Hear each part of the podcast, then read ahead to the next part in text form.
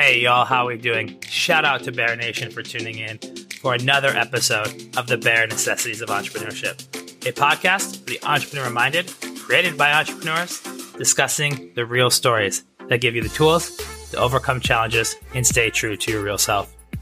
As always, I want to give a shout out to our partners over at Phin. Phin is a social good platform that creates employee engagement and builds culture. We've teamed up with Phin to give back to the communities that we serve. For every episode, we will be donating $10 to the cause of choosing by our guest in the Phin platform.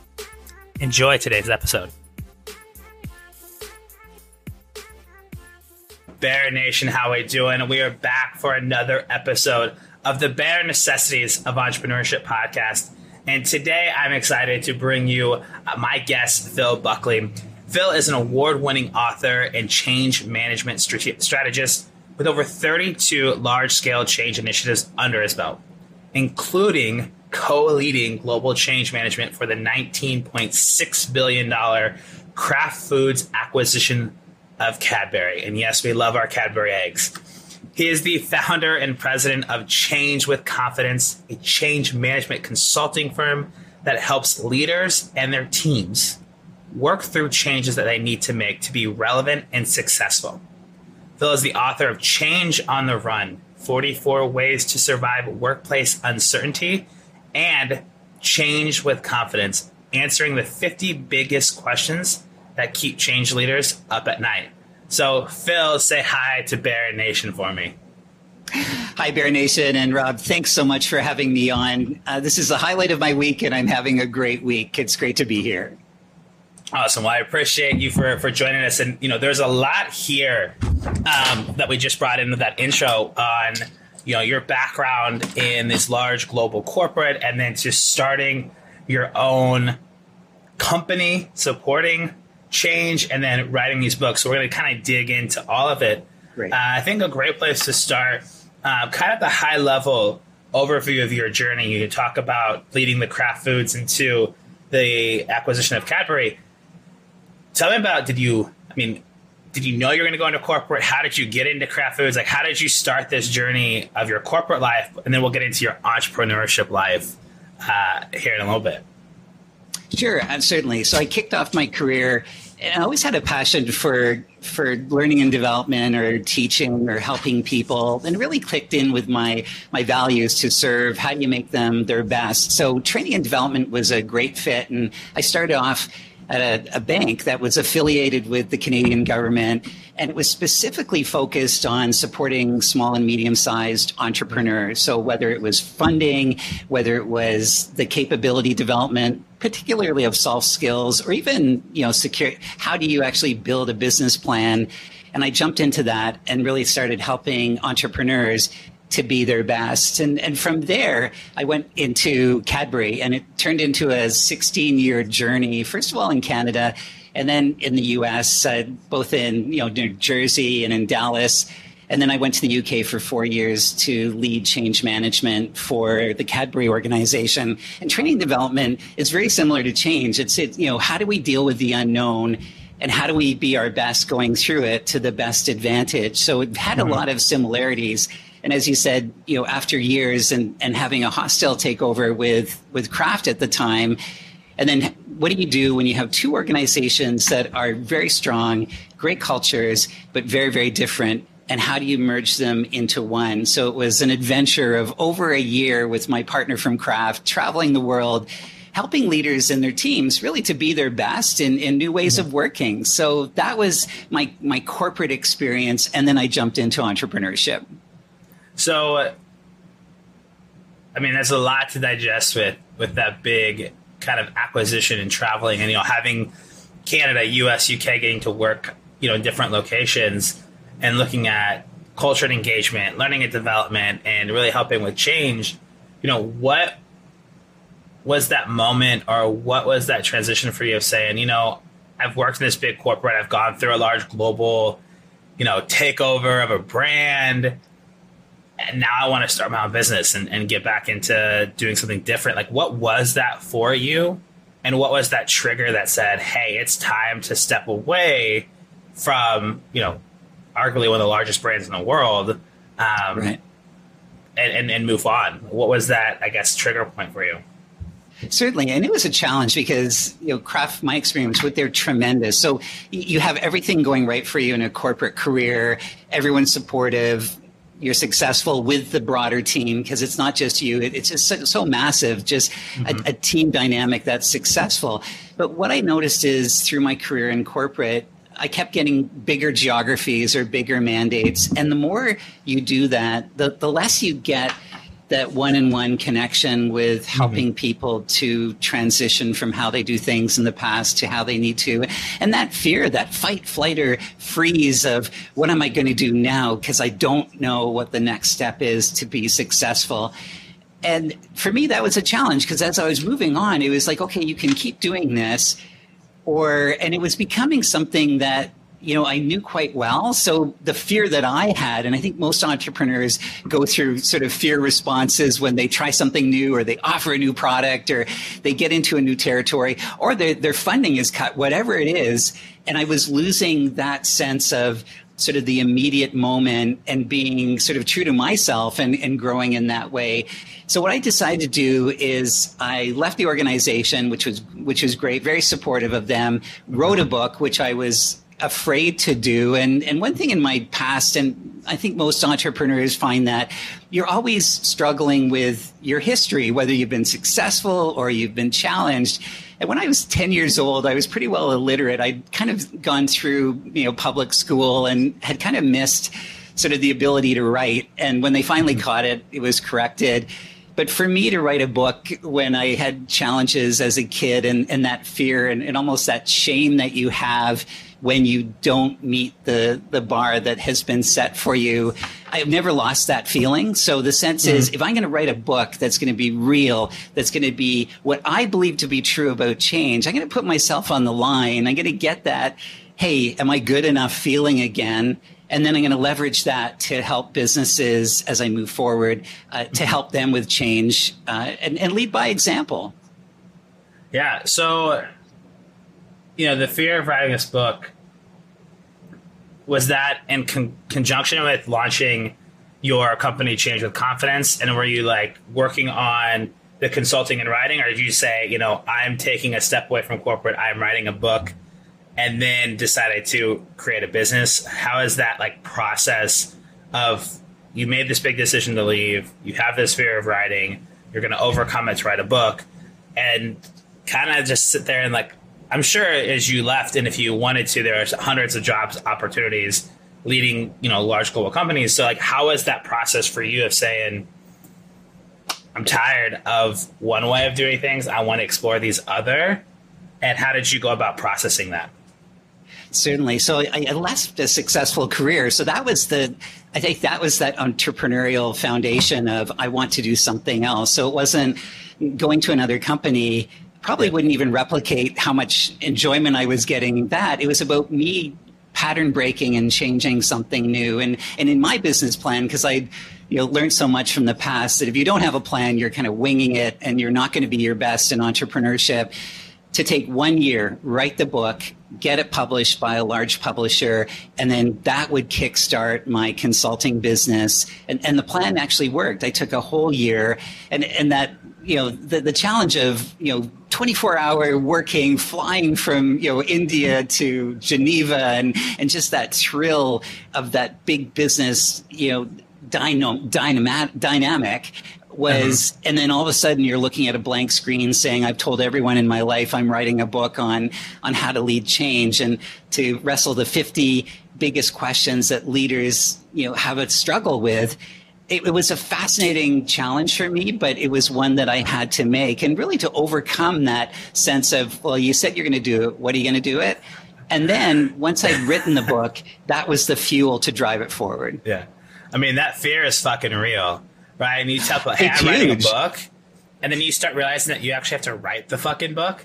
And yeah, and that, it's got to be good. it's, it's got to yeah. be good. It can't just be a, a so-so book. It has to be the yeah. best thing you could ever do in your life and it's not just that you because a lot of people who write a book have like they have enough to say like if they're speakers they do these things they have but it's when you start sitting down and starting to write and you start realizing that your brain's all over the place. And how do you put that into a cohesive flow and pattern? And so, I mean, that, I mean, it's a it's a very real thing that I'm going through, uh, and and you know, finishing up my book, which coming out, you know, will have been out when this episode airs in October.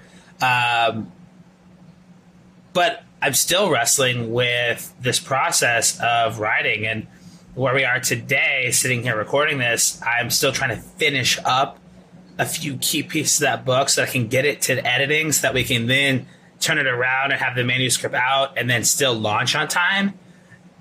You know, I find every fucking reason not to write the book, right? And you know, I like that you said, "Hey, I took a year off to write because I didn't want to do writing and working." I mean, I launched my consulting, I mean, my business, my consulting coaching business launched a podcast, started writing a book. Like I'm doing, like I'm a, I am the master of winging it. Like I have a loose plan, and this is where my and, and I kind of want to get into this with you because you have these books that are very um, detailed and process oriented, and, and and my brain works differently in the fact that even when I go and speak, like people are like, oh, give me a draft of what you're gonna do. Like I can't. I'll give you an outline I have no fucking idea what's going to come out of my mouth. It's all here, and as long as I have process, because I feel off the room, and so when I when I still do business plans, I'm like, why the hell are we telling people to do?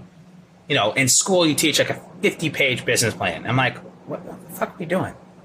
Like, and investors only want to see 10, 10 slides you know, and I can go and do a 50 page business plan, but I overthink and it comes out terribly. But if you give me 10 slides and I give you an outline and I present it to you, that that fluidity of winging it allows me like there's still structure, still a plan, but I can't over plan. So I guess when you talk about you know building a plan and coming to your some of your books, when you work with entrepreneurs, how do you kind of combat that of like when is planning too much, right? Because great gets in the way of good, and and when do you allow them to have that fluidity? And I would love to hear your thought on on on you know planning versus winging it, and what do you mean by that, and, and how do you kind of cover some of that with people? Absolutely. And I'm a huge fan of minimum viable product, you know, getting something out and testing it, you know, Seth Godin's sort of banner of just, you know, ship the product, ship it and get it out and test it. But before you do that, for me at least, figuring out, well, what are you going to do? You know, is there a need in the market? You know, are people willing to pay for it? All those entrepreneurial things can you can you offer it better than your competitors can so that's sort of the planning to get it right because i've made enough mistakes in my life of not planning at all and as you say yeah. you know going out to market with the wrong things and and you know the, the market is is not forgiving but when i work with with clients now, they've already gone through the planning. Typically, it hasn't worked to what they need to. There's a fire, and, and I don't go, hey, let's let's you know spend two weeks and we'll plan. It's really about triaging, getting in, and, and what I help them do is is get to the right answer based on the knowledge that they have and asking the questions, just like your great questions today, that will prompt their thinking, that will fill in their plan. Typically, a lot of the times, it's getting them to look at the big picture because they're so myopic on that particular yeah. challenge. But but they betrayed their their brand statement, or they they, they actually you know get, get in the way of of being more successful because they're actually in in the coal face trying to fix one thing. So that's yeah. what I do. Over planning I wouldn't do, but in this one here, if the book wasn't great in my view, and hopefully else. I wouldn't have had the business that I had. So sometimes you just have to go, I'm going for it and I'm going to be the best and I'll put the time in. I love that. Yeah, I mean, it's one of those things where I think you, when, whenever we're talking, especially with entrepreneurs, you got to kind of feel them out a little bit because a lot of times entrepreneurs, uh, when they're running a company, it's like it's their baby, it's their product, they from start to finish, and so it's, really hard to see the forest between the trees, and so you have to get them to take that step back by asking you great questions. And some are super detailed and planned. You got to be able to keep that pace. Some of them are super laid back, and you got to kind of like not overwhelm them. So I love that kind of using questions to come in and, and take that you know, so you you have your own consulting agency that you know really helps leaders and their teams create a better future, right? And so Absolutely. you knew that you wanted to make an impact. What is that impact? And I guess what is your mission for what you're doing today? And why why do you think that's so important and needed in the current landscape as we look at the future of work 2021 going into 2022 after you know everything changed and will continue to change with millennials now getting in leadership positions gen z entering the workforce you know the truly hyper connected uh, space. So what what does that look like? And, and what are you thinking about as you like manage your clientele and, and, and work with them yeah, the, the mission I have hasn't changed, but how I articulate it and the, the services I provide have, have changed dramatically, especially given the pandemic, you know, the, the generational shift. And it was always to help people be their best during uncertainty. And, and it was true 10 years ago, it, it's true now. But the uncertainty is really different. The pace of change, the amount of change that's happening is exponentially larger than when I started. But if you hold true to your values, if you hold true to your mission, it's, it's how do you how do you activate that with the entrepreneurs now? And there's one organization I'm doing uh, work with, and they're a startup and they're going so fast and there's so many projects and there's so many opportunities which is amazing and a challenge and what I'm finding is they're not prioritizing, and everything looks like a glittering prize. Everything looks like mm-hmm. it's a great opportunity. And what I would say is everything is a drain or an investment in resources. And you can't have every opportunity doesn't have equal weight. But that entrepreneurial yeah. captain spirit, it's like, if I go for this, it would be fantastic.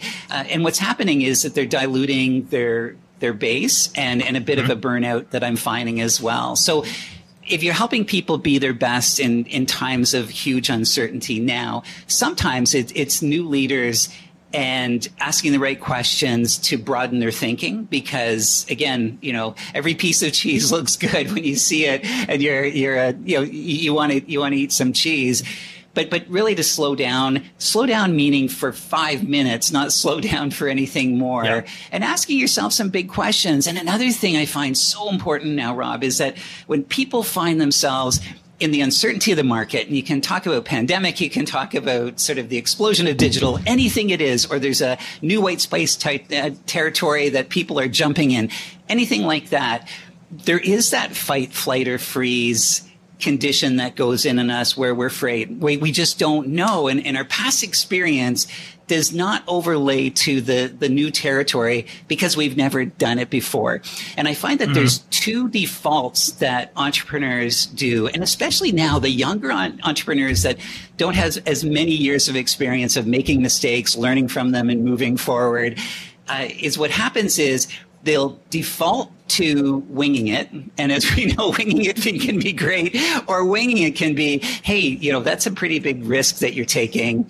Or the first available piece of data that seems right. It could be a consultant, it could be their best friend, it could be an article they read on Wired. You know, it's whatever it is, they go with it and go, that makes sense. And then they go all in on that.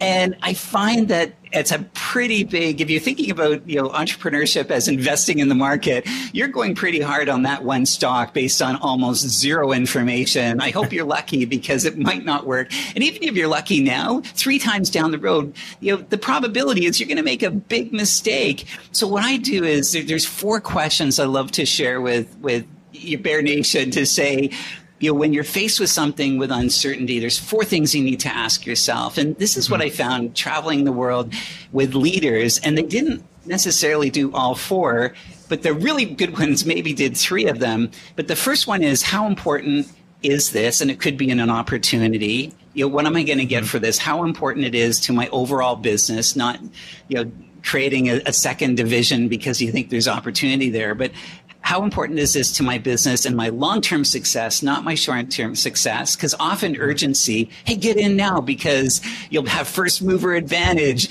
Yeah, but do you really want to get in there? And is that going to be right for your overall business? The second one is, and, and this is what I find entrepreneurs can do quite well. Like, what facts and data do I need? So, what information do I need to make a really good decision? And, and that leads to what do I know already? And what do I need to know to make a sound decision? And this yeah. doesn't slow so, you down. This could be an hour.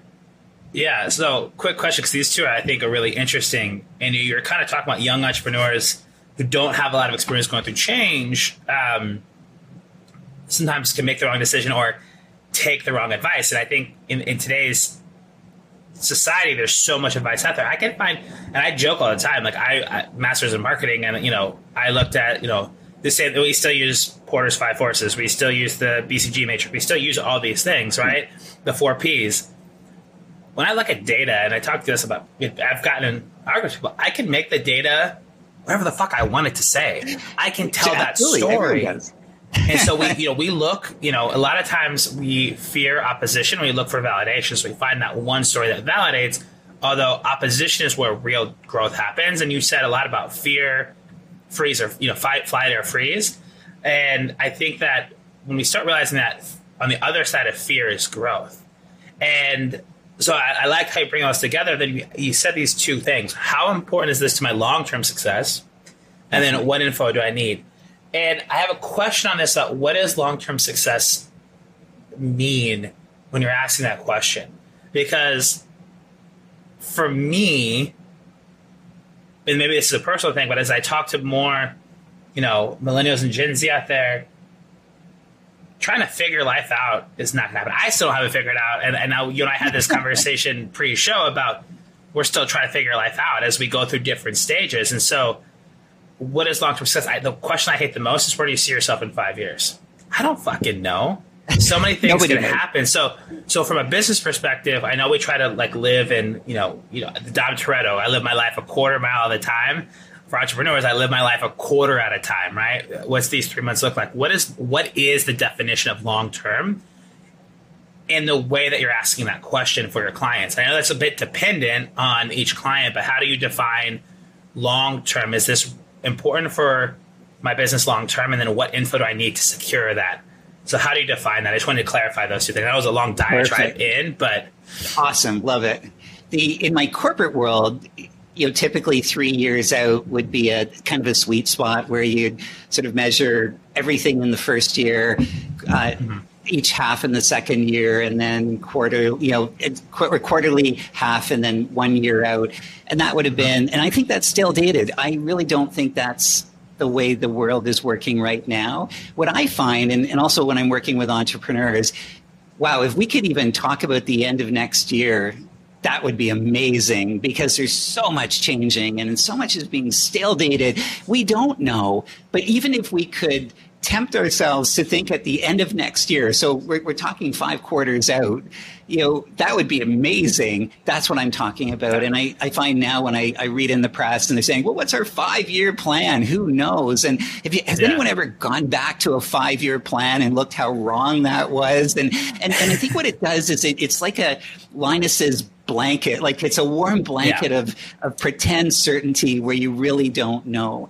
And, and now I find, and there's one organization I worked with, and they, their three year plan wasn't working. So they, they almost restructured. So every quarter they were redefining what their three year plan was. Yeah. And, and what I reflect for entrepreneurs is to say, well, man, if you can, yeah, you might want to just, you know, think generally that you have a horizon plan but what I find it works for people right now is if you could stretch to the end of next year, you're you're yeah. a genius because too much is changing.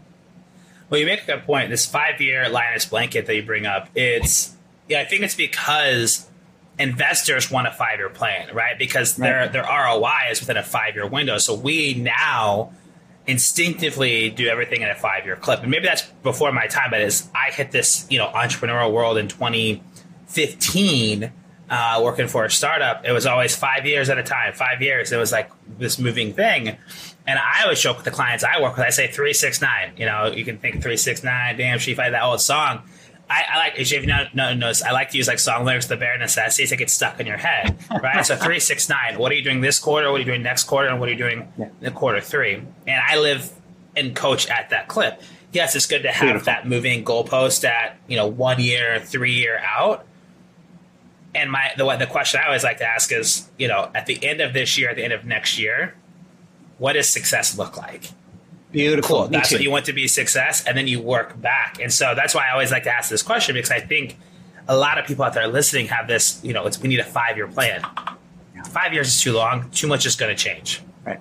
And and like, you've raised such a great point, Rob, about we can create five year plans. Like we can throw assumptions in and we can say, we don't know what our competitors are doing, but we, we typically, we, we suggest that you know they won't do much right so we're just yeah. in this incubator of our own self stuff and and look at innovation plans from any packaged goods companies about what they say is their funnel and what actually comes out they're dramatically different and yeah. and the thing is if, if we can get away from that desire of well, we, we, just need the blanket and and then jump in and then always say what, what I find to deal with the the one value of the five year plan or maybe the three year plan is are we doing anything we don't want to do? So what I do is I ask entrepreneurs, what don't you want your, your business to become? And, and it's great because they know that's an easier question to answer. Like, I, I don't want to commoditize my product. I don't want to get so large that I'm, I don't have a, a an operational role. Or I, I, want to expand geographically across the U.S. Right now, we're in NYC, and and I, I want to go nationwide and mm-hmm. you know this is this is great. Oh well, you've got a, an opportunity in Italy. You know, is that going is that going to accomplish your goal of getting to California? You know, and, and if it's going to take you know rare resources, is that the best decision? You know, is that what you want? But I think that's the challenge and the opportunity for entrepreneurs right now. I you make such a great point that you have to be able to know when to say no. Is this going to is this working towards my vision or against it? Because it's really easy shiny object syndrome. Oh, there's opportunity in Italy, but my goal is to be over here. Know, we get we get pulled because we think that's the next big thing. And kind of looking back at this five year plan thing, the one thing I noticed too is when we were doing that back in the you know 80s and 90s, because before the real information age of being hyper connected, we the, the, the flow of information was very you knew where it was coming from and catalogs and whatever, and so you can kind of gauge the, the dynamic. There's the elasticity of that versus when, you know, a hundred content creators can throw something out on YouTube or a Reddit thread can make a stock just fly and crash the whole market in that fast thing. You can't right. you can't have five year plans because we consume this information. So I know you gave us one, how important is this to my long term success? Two, what info do I need? What's number three? Number three is you know who has the information I, I need to get so that could be within your startup that could be externally it could be in the academic community it could be your mom it doesn't matter but who has the information that i seek and often i find with organizations, whether they're large or, or they're they're smaller, you know, forces to to contend within the marketplace, is they tend to stay in their space. Their, their friends are startups, or if it's a corporate, they tend to be in the same industry. They go to mm-hmm. the same association, but that's not where the best information is typically I found it, it's external to the world in which you operate. And one thing I was I was presenting years ago at a key account uh, conference, and it was just all about selling, all about selling, and the the best information that was there. And I was in packaged goods and in chocolate and candy and Trident, and that the best information was coming from the industry sector in the US. Best, mm-hmm. best selling information. And, and, what it did was underscore that where, how broadly are you going to look for the right information to give you competitive advantage? Because mm-hmm. somebody has experienced something similar that will feed in to fill out the, the illustration of what the future might look like. Yeah. No, I, lo- I love that because you, you, you, you hit something close to home. I ran a a global boot camp, and one of the companies that went through it ultimately decided not the U.S. really wasn't the right market for them, but they went into this like global market to learn some like really good sales tactics from the U.S.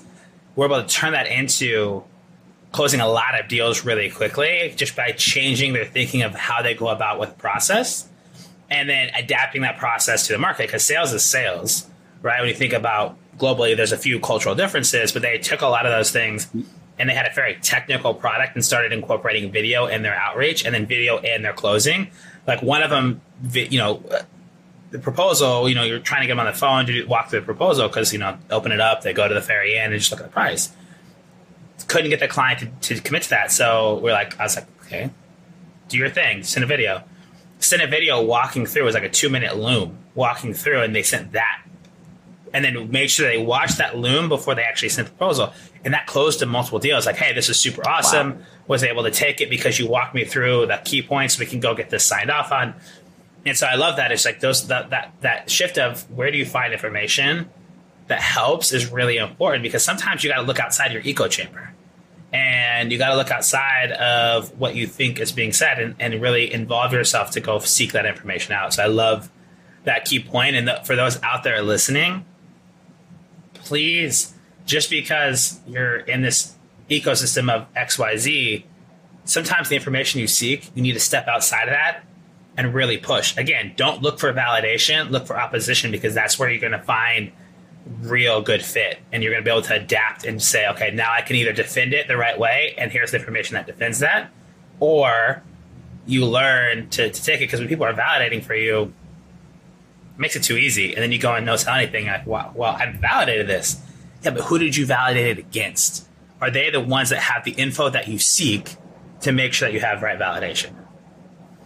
Sorry super so super bit of a tangent there but i love this. I love no, this I number love three. Oh, that's great. And, and, we tend to have, even though we try not to, we, we tend to gather people who think the way we think right now. And, and another uh, default I find a lot of entrepreneurs make is that there's an assumption that it is in the entrepreneurial entrepreneurial field or maybe corporate. But the hottest change right now is going in government and not for profit. And typically it, it's pulling in more entrepreneurial people to do it because they're catching up after 30 years of bureaucracy typically. And, and they'll, they'll kind of say, well, no, no, that's not me. But it's your point, Rob, is it's about the information. It's not about your preconceived notions of where it comes through. That's not like my business. But maybe it is if you thought more broadly about the the dynamics or the the mechanics of it it can really be like that, and uh, so that's uh, that's an exciting one. And, and can I share number four because I, I love this yeah. one because most people don't do it.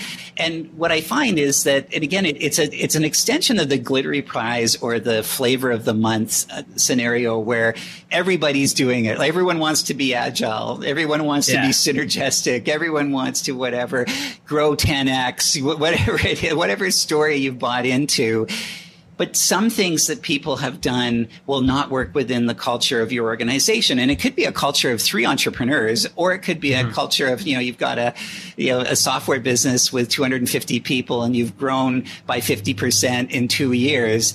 Certain things what works well and what doesn't work well within the culture of your organization because everything's mm-hmm. connected to the culture and it's so easy to get organ rejection when you pick up something and you don't customize it back to the organization that you're working with and sometimes the challenge you know as any consultant or any coach as we are is if you don't translate it to what will work within the culture of the entrepreneur it won't last. You, you might be able to hammer it in. It's not going to give you the value. Your people will reject it.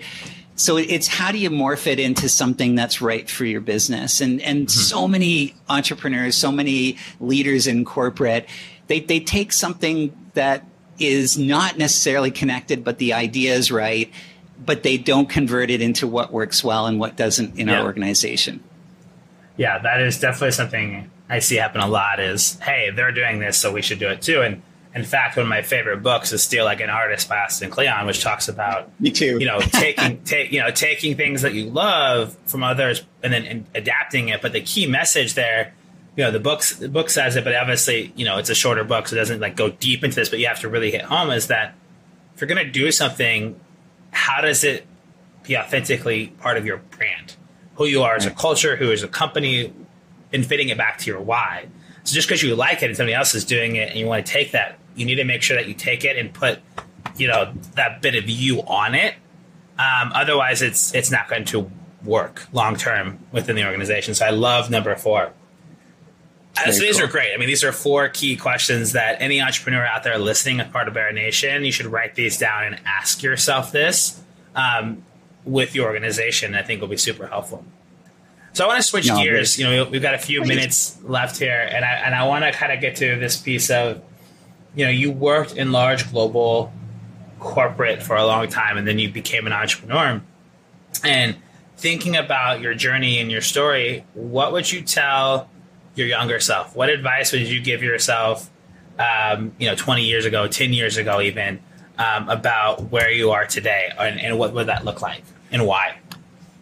My biggest message would be to have the confidence to do what you believe is true. And, and again, the four questions are great, but it's not just, hey, I've got a dream and I'm going to do it. But if you do see it, something in the marketplace because so many people I find when you look at advice, should I do it? Should I not do it?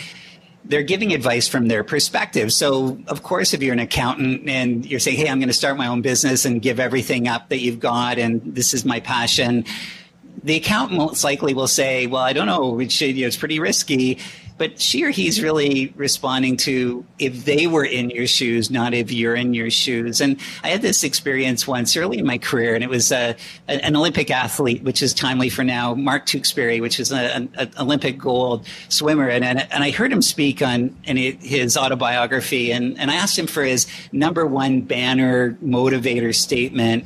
And his was, Why not me? And, and I find so many times we hold back on on going to the next level because of those insecurities and and I think why not me is is something great. So when when I jumped from corporate and then into entrepreneurship and and dove into it.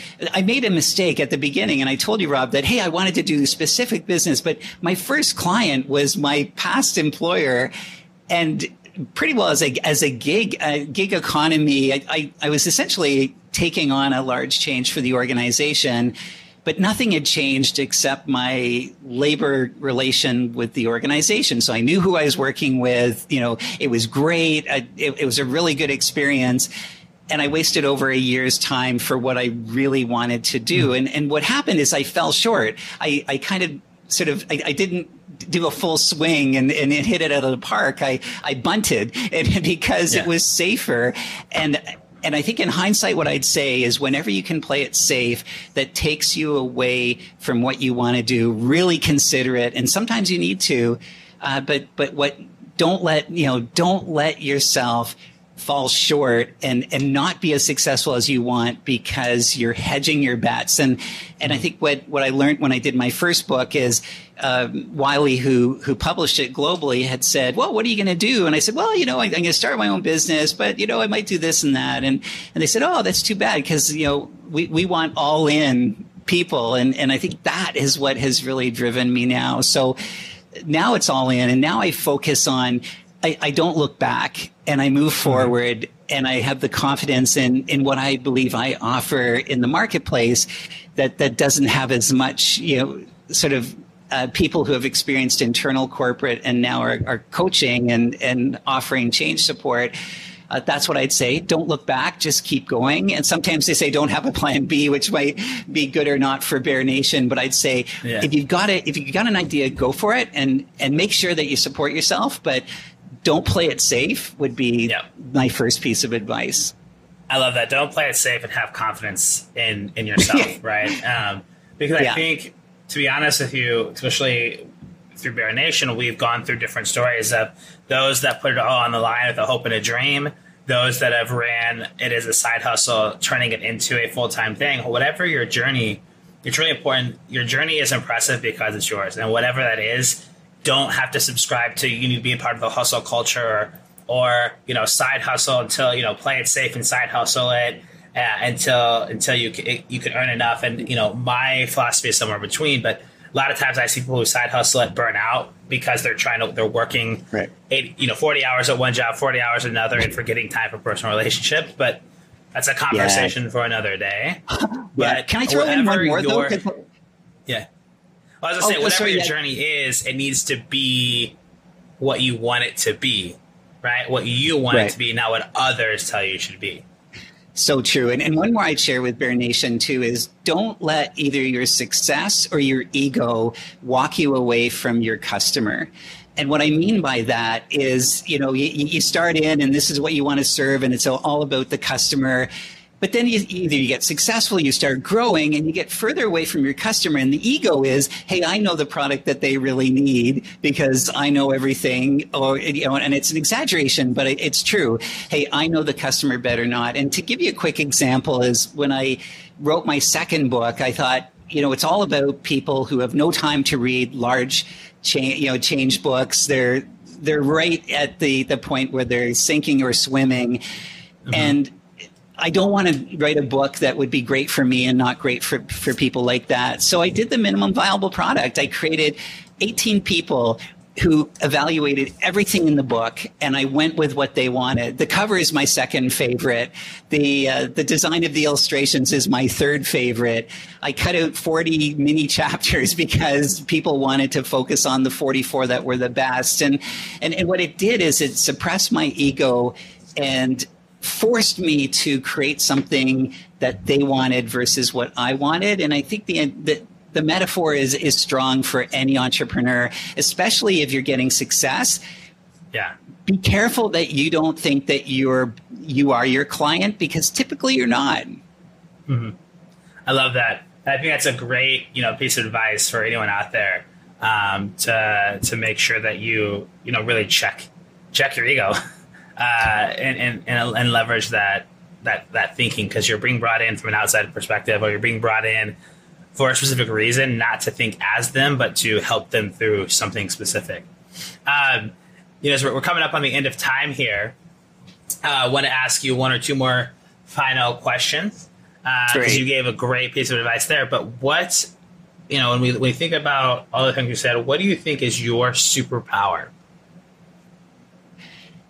My superpower, and, and uh, well, I love the question. Is is it's a forced choice too? And what I would say is making connections is my superpower. I had it when I was high school, and there were you know different you know kid groups getting together at parties or dances or whatever. But it was always an ability of mine to take people with different and disparate needs and, and aligning them on a common goal. So with entrepreneurs, it's what's the vision that's going to align your teams to move forward? If there's a disconnect and a change and you've got different leaders wanting different things, what's the common ground that will be our foundation that will move forward?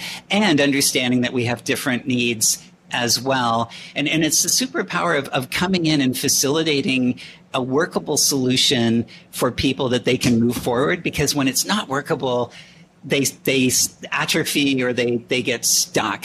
And as long as everyone can get what they want, what they need, but not necessarily get what they want, that's my superpower. And I do it personally, but I also do it in work as well. Love that. And I think that's a great superpower. So when we think about kind of a lasting message, you know, for for those that are entrepreneurs, thinking about being an entrepreneur, you know, entrepreneur minded, what uh, what's a lasting message? What advice would you give them to close out this episode? In your journey, entrepreneurial journey, never compromise your referability. And what I mean by that is is never take the decision that might be underhanded or you know cutting someone out or doing something that's not aligned with your values. And you know over the years and, and in my world over the decades i've seen people who've compromised their ethics or they've compromised their values just because it would move them forward. And they don't necessarily want to do it, but the pressure of the moment does it. And it always comes back to haunt them. Nobody wants to partner in an entrepreneurial venture when you've proven yourself to be disloyal or your scruples are, are questionable. And all it takes is one major issue where you don't take the right decision to lose trustworthiness. And that's your biggest asset. If you can't if you can't be trusted, whether it's your investors, your employees, whomever, you've really killed your credibility. And, and sometimes you might want to because it's short term and you're just only going to do it once. It's one time too many. And then I think you look back and you feel really good about your journey and the success that you have. I love that. I think it's a great kind of lasting message and great advice for anyone out there listening. And, and, you know, when we think about you know what Phil just shared, Bear Nation, that this happens at any stage of life, and it's designed to you know to take it with you in all different assets. And who you are today is not who you're going to be tomorrow, and you don't have to have it all figured out. And you know, I wish we could go for another hour because there's a whole side of Phil that um, you know, I'm going to make sure that we, we link all his information to be found. Um, you know, when he started his career in corporate and then change, you know what you don't know and we talked a lot today about different things that he's experienced and some different key learning lessons is that he built his consultancy not to scale.